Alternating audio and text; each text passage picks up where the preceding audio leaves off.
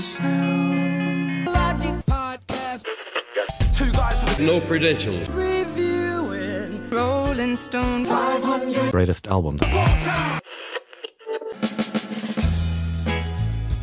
for a significant portion of your your childhood years, it was mostly music that could be purchased in a Christian bookstore. And um, I think one of the very first sort of more grown up concerts I ever went to was uh, uh, carpooling with you down to Toronto to go see MXPX. Um, I don't Yep. remember Yeah. if it was at the warehouse, something like that.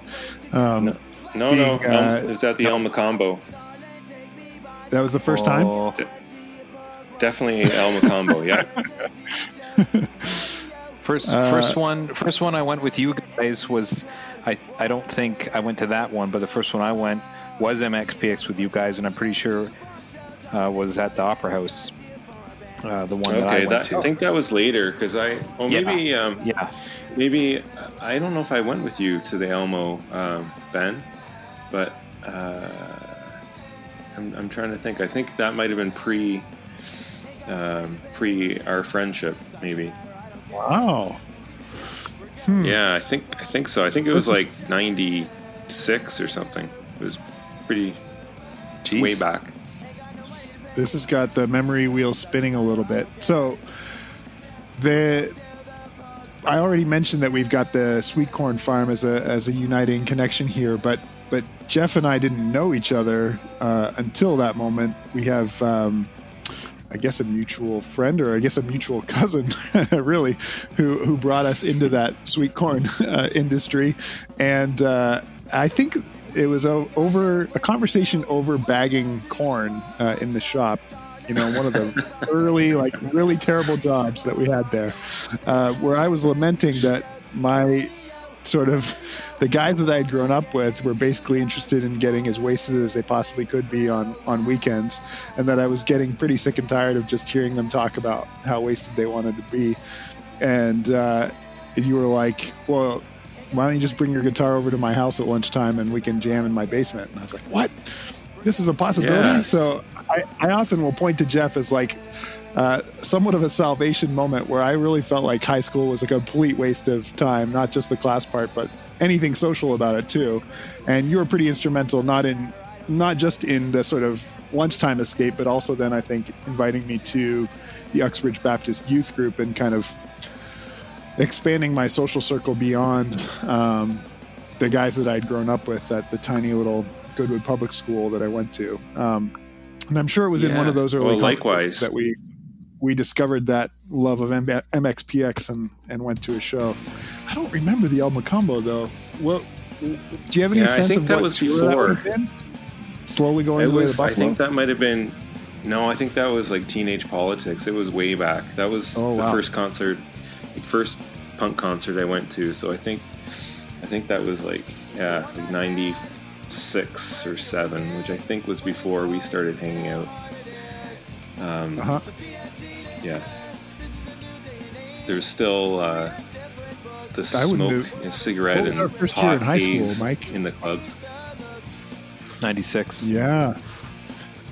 Jeff would have started in '95. 96. Yeah, so I think I was I was maybe nine, grade nine or ten when I went to that.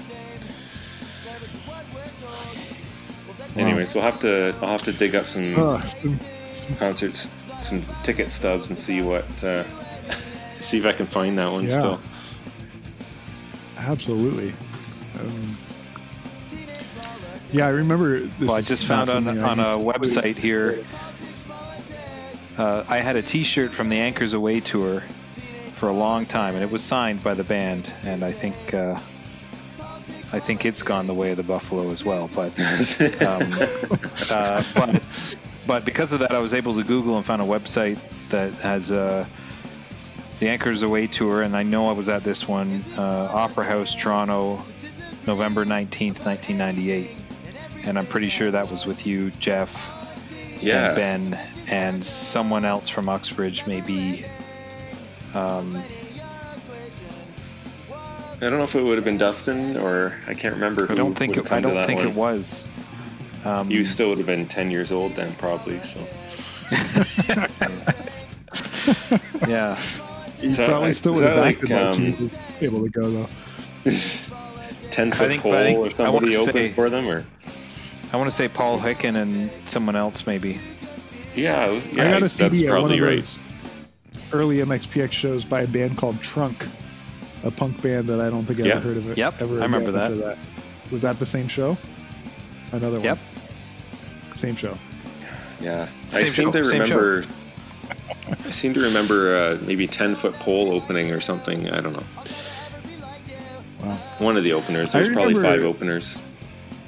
I remember coming home from those shows just like with an embedded sweat cigarette pot smell in my clothes that was like Oh, like Oh, you needed to sort of like take a shower before even laying down in your bed or if it would just sort of linger uh like i remember even like putting my laundry on the porch because it was just so dirty.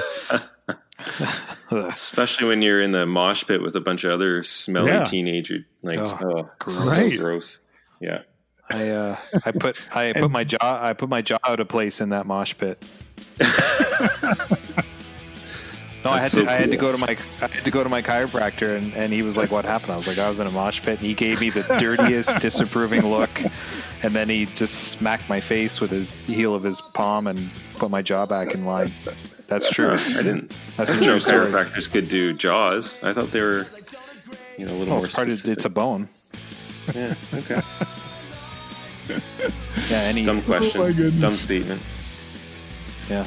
Um, we've we've talked uh, christian pop uh, punk and ska has come up a couple times on the podcast. And i i think it was maybe our recent conversation with barry taylor where we were saying like the, the music now we can kind of laugh at and say it was fairly tame but it gave us permission i think as like super conservative christian boys to like challenge some of what we had been taught and grown up with. Um, I really kind of I'm growing to really appreciate that sort of safe punk experience that we had. Yeah. because it really it like wildly pushed me out of anything I'd ever experienced before, um, and and got me starting to ask questions. Yeah. For us, it was kind of. Uh, it was kind of rebellious, even uh, just you know listening to MXPX or something. It was still kind of it was cool, right? It was something that was different and it was kind of a new sound too. Like the whole Even I think at a place like Cornerstone Christian Bookstore, I think that's what it was called, or Michaels or Mitchell's or something. Mitchell's. Um, Mitchell's down in Mitchell? Scarborough. you Definitely like some of these yeah. bands you had to pre-order like they wouldn't be on Yeah. the shelf with Steven, Steven Curtis Chapman and the Newsboys you had to like Nope. even though they were Christian punk you had to say uh, can you pull out your tooth and nail catalog I want to order this uh, and then it would come in months later you have to get a ride with your mom down the Markham to go pick it up um, yeah. yeah I specifically remember doing that.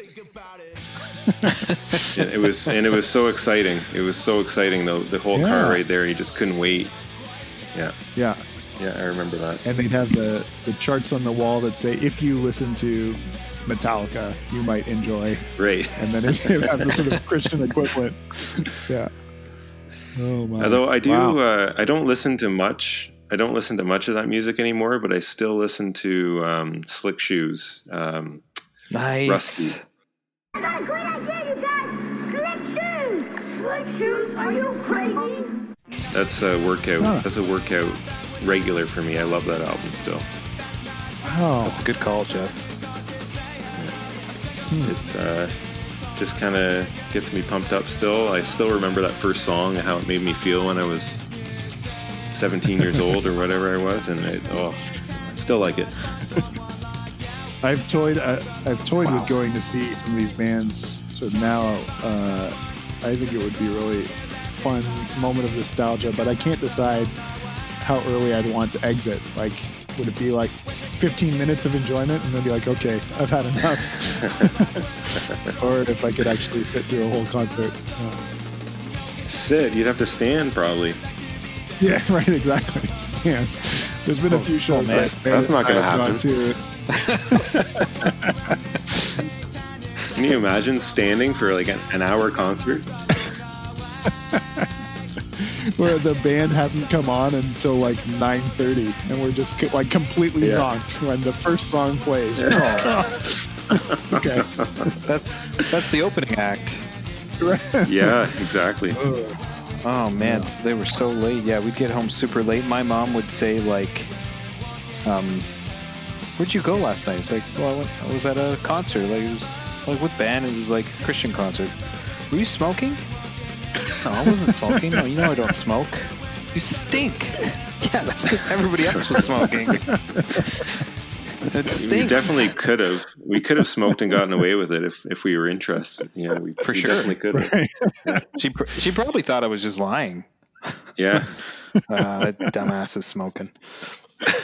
Uh, um, well, eventually, I do also want to talk about jazz.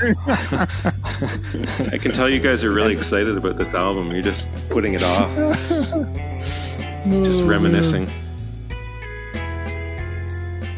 If you like what you hear, subscribe on your favorite podcast app and write a review. Send us a message at our Facebook page, on Instagram, or through our SoundLogic Podcast Twitter feed. Thanks for listening.